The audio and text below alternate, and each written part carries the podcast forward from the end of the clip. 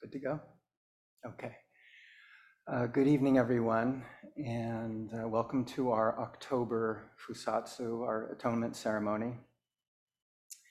And if, as I look around the room, I think most of you have done a number of Fusatsus, but there are a couple of you who haven't done, uh, done maybe only one. And online, I think uh, most of you have done it, but maybe a couple of people for whom it's new. I'm not going to say too much about the ceremony itself, but I did want to call your attention to the beginning. Um, at the beginning, we chant the verse of atonement, and we recognize that we are not separate from all evil karma that's ever been committed on account of our greed, anger, and ignorance, born of our body, mouth, and thought.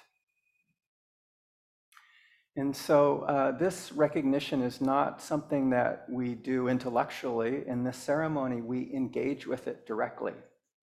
Um, and the way we do that is through our body, mouth, and thoughts. We engage with it and we atone for it and are at one with it through the bowing and the chanting and the attention that we pay during the ceremony. And just in the, that uh, engagement, we are uh, completely connected with it without any kind of separation created by our in our minds. And then once we've done that, we have the next part of the uh, ceremony where we uh, connect with all of the different manifestations of the enlightened mind um, that we call Buddha. The um, the spirit of um, compassion, the spirit of wisdom, the spirit of vow and service, all the different uh, manifestations of Buddha, enlightened mind. And again, we don't do that intellectually, we do it directly and experientially. How? By letting go of our thoughts and just giving ourselves whole body and mind to the bowing and the chanting and attention to liturgy. And it's right there. And then the next stage, having acknowledged our oneness, our at one with uh, the enlightened mind, we um, say the vows of um, the Bodhisattva vows to be of service in the world and to wake up. And again, we do it through wholehearted and whole body uh, engagement and attention.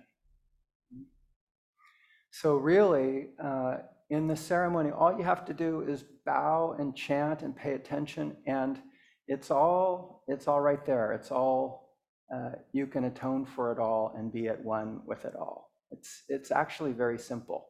It seems like a maybe a fancy liturgical thing, but it's actually a very simple process.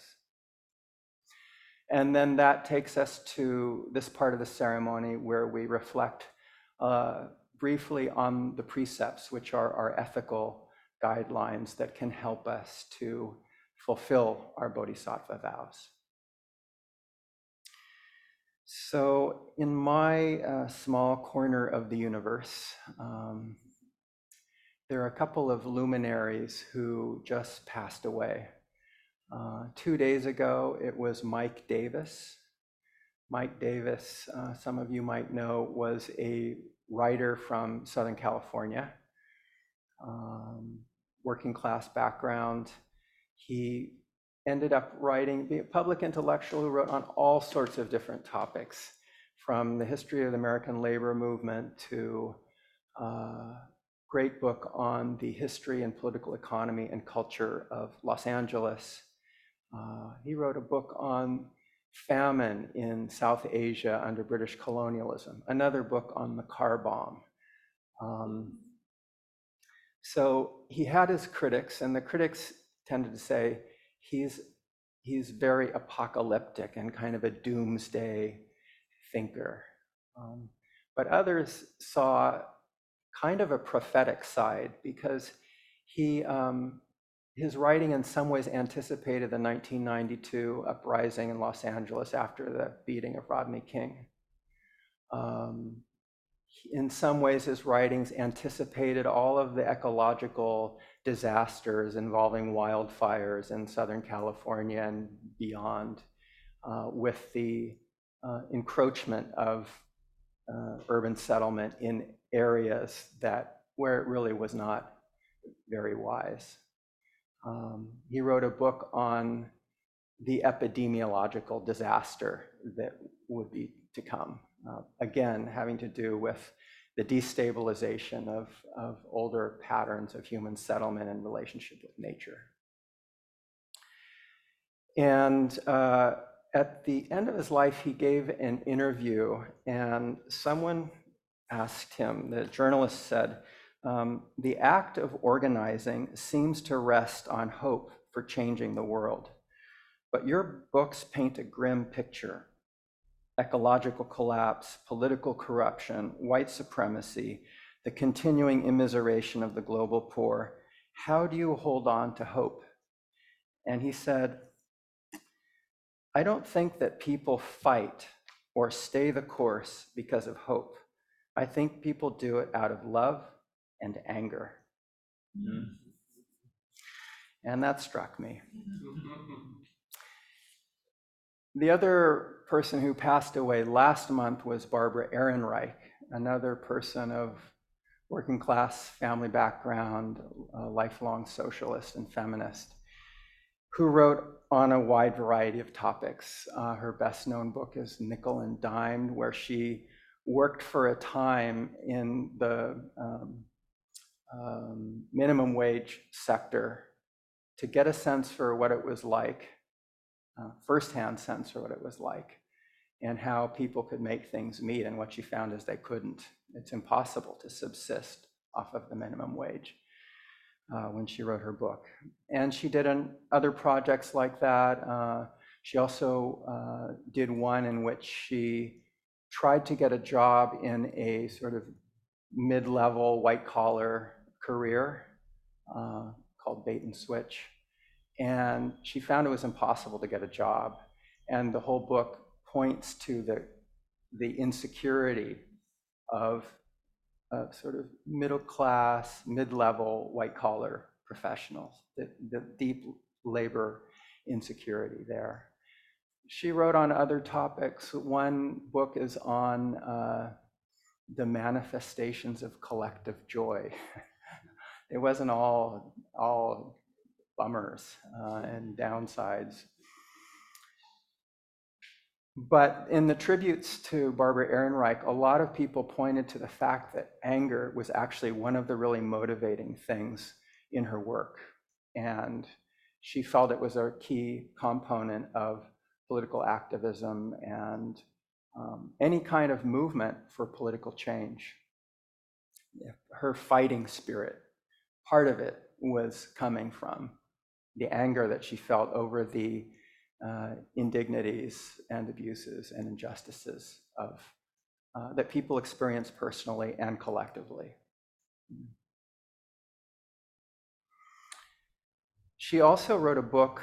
Uh, the topic, uh, the title is "Bright Sided: How Positive Thinking is Undermining America," and uh,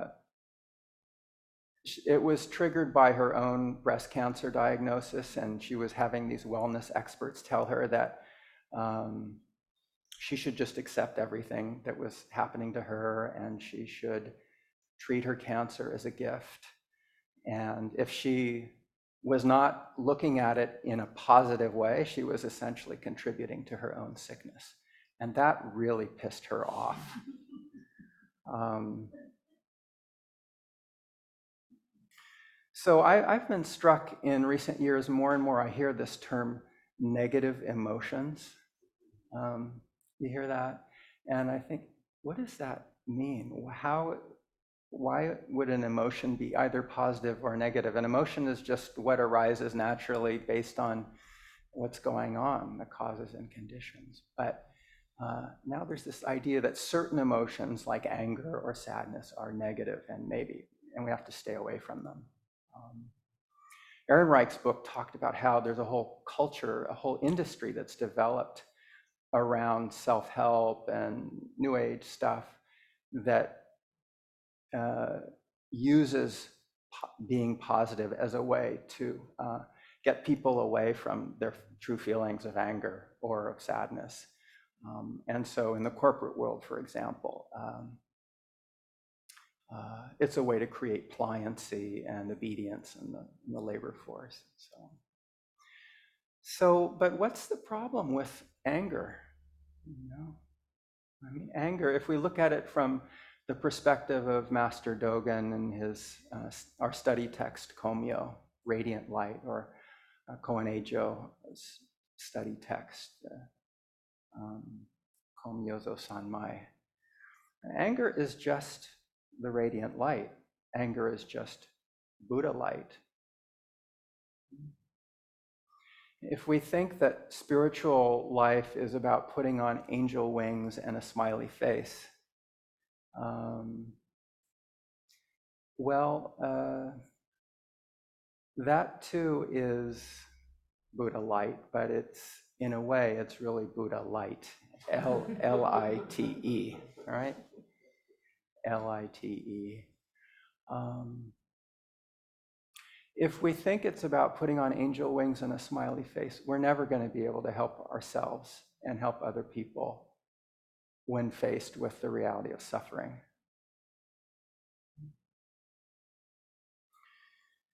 And when we're faced with the reality of suffering, anger arises very naturally.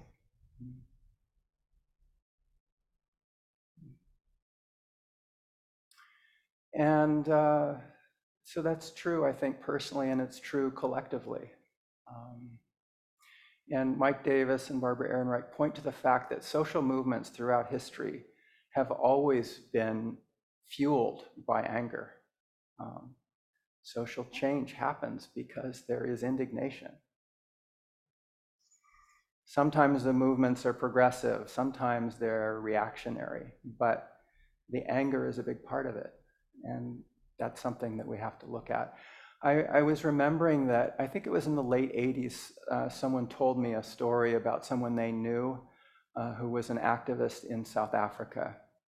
And they worked with the ANC um, to bring down the apartheid government there. And what this guy did is he would go into the townships and work with young black men uh, to generate opposition and generate protests. And the way they did that was by stirring up anger. And he said it was actually not hard to do at all. And it was very effective politically. Um, but he had qualms about it because he also realized that they weren't working with these young men uh, to train them to be able to contain anger or to be able to channel anger. And so it was a very double edged sword. And he knew that there were, uh, there were problems and costs that resulted from it. So, this is the point I wanted to bring up tonight, and that is um, how do we square this the, the importance of anger that people like Mike Davis or Barbara Ehrenreich point to with the Buddhist teachings about anger, and in particular, the ninth grave precept of not being angry. So remember that in Buddhism, there are three poisons greed, anger, and ignorance. And that's why I pointed to the beginning of our ceremony. We say all evil karma ever um, committed because of our greed, anger, and ignorance. Those are the three poisons. Um, evil karma, uh, meaning the actions that produce suffering. And if we look at the ninth grave precept of not being angry, the first way to approach it is um, very straightforward, very literal way, um, which I think is basically about uh, having the capacity to uh, restrain yourself when you're angry, having the ability to refrain from acting out of anger. Um, so I think it's it's helpful to re reframe it, the, the precept not as not being angry, but not indulging in anger, because anger arises naturally, causes and conditions. But how do we deal with it? And so the first basic way to deal with it is by developing the capacity to um, uh, to contain it or to restrain yourself if if you need to. If you don't have that education or training or practice to help you do it, then um, if we think of again about young men, the easiest thing is you pick up a gun and you shoot the person who makes you upset, right? Or maybe it's not just kids, maybe it's an adult just picks up the gun and shoots whatever, whoever is upsetting them. Or maybe it doesn't take a gun, but to lash out in one way or another against a partner or a child or an employee or a stranger. It's so easy to go from anger to conflict to violence to great suffering unless we have some kind of practice, some kind of um, education that allows us to restrain ourselves when we need to. Um, the second approach is um, not not so straightforward. It's a little more subtle. It's a little more flexible, recognizing that the appropriate response in any given situation will depend upon circumstances, the time and place, the relationships in that situation, the degree to which you uh, you respond. Um, and from this perspective, you know, anger again is not intrinsically positive or negative or good or bad. In fact, anger is an energy that can actually be used very constructively and maybe to diminish suffering or to to be of benefit. So, uh, continuing with the theme of, of young men and boys, I remember when I was about 12 years old, uh, I was at the local high school campus with some friends. It was a weekend, so there was no one around, we thought. And we decided it would be fun to pick up the chalk rock there and see how far we could chuck it and see if we could get it over the, the area, uh, fenced in area where the swimming pool was. Sometimes we didn't make it, and the rocks would kind of skid around in the pool area or land on the roof of the building next to the pool area. And we were having a good time when suddenly this little man came storming out of the, the building next to the pool area. And he came marching up straight at us and planted himself in front of us. And I felt like he was looking straight at me the whole time. And I could see this storm brewing on his brow. And then he just let loose. He lit into us uh, ferociously and cursed lots of blue language. You fucking punks, you idiots, what do you think you're doing? I was just frozen. My jaw dropped. No one had ever spoken to me like that before. And it really registered deeply. If he had just called out from the, the, the building, hey, knock it off, or he'd come over and said, now, children, I know you're having a good time, but this is not a very prudent, it would have made no impression on me. But this made a real impression on me. Um, I still see the whole thing vividly. And curiously enough, when I, a few years later, I went to high school and this guy became my mentor. I would go and read books with him. He introduced me to meditation and he said, he said, one day Zen is going to be a very important reference for, for you. Um, so, uh,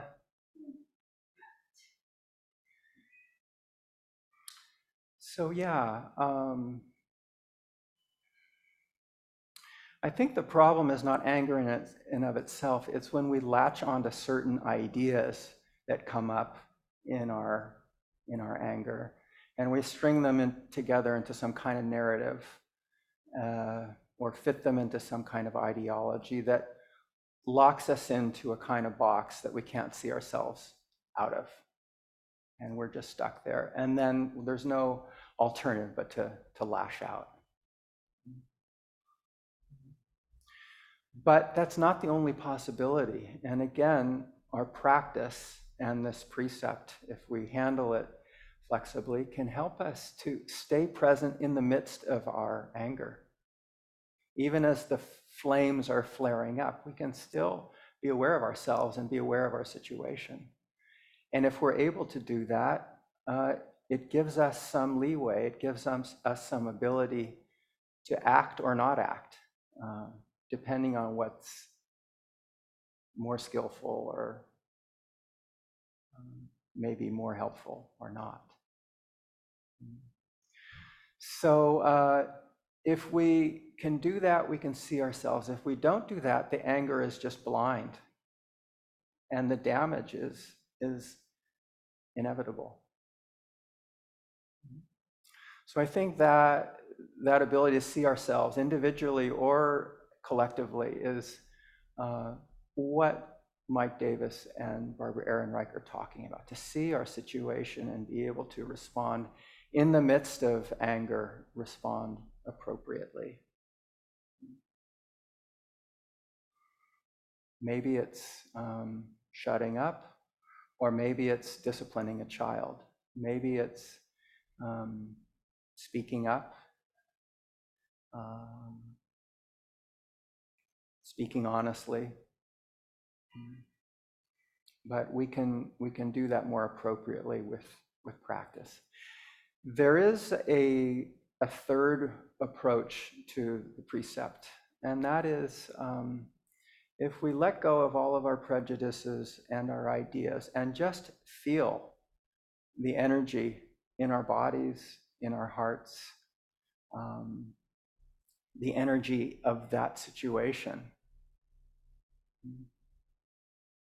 uh, then we can flow with it and we can move with it and we can act naturally just naturally, according to what's going on.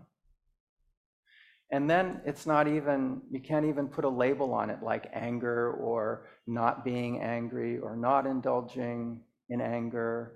You can't, uh, it's not about refraining from anything, restraining yourself. It's not about discriminating between good or evil or right or wrong or skillful or unskillful. It's just acting freely and naturally in the moment. There's no precept, even. And so, uh, so yeah, Bodhidharma looks at this precept from this perspective, uh, the absolute perspective, and he says, um, in the realm of the selfless Dharma, not contriving reality for the self is called the precept of not indulging in anger. Not contriving reality for the self. And Master Dogen puts it even more beautifully. Uh, he says about this precept of not indulging in anger.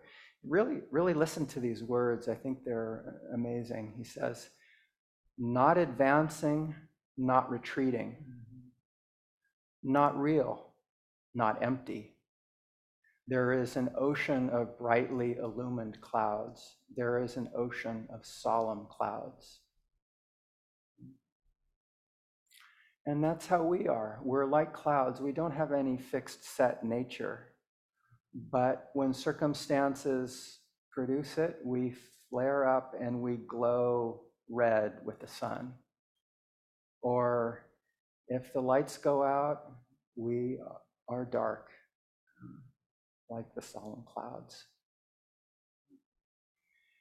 So, just to uh, shut up, maybe, or just to storm over and give a child a good talking to, to uh, march and chant in the streets against uh, the injustices that we see, or to write down your opinion or express it to a family member or friend or stranger as you see it. let go of thoughts, wholehearted engagement, body and mind. And fuck the angel wings and fuck the smiley faces.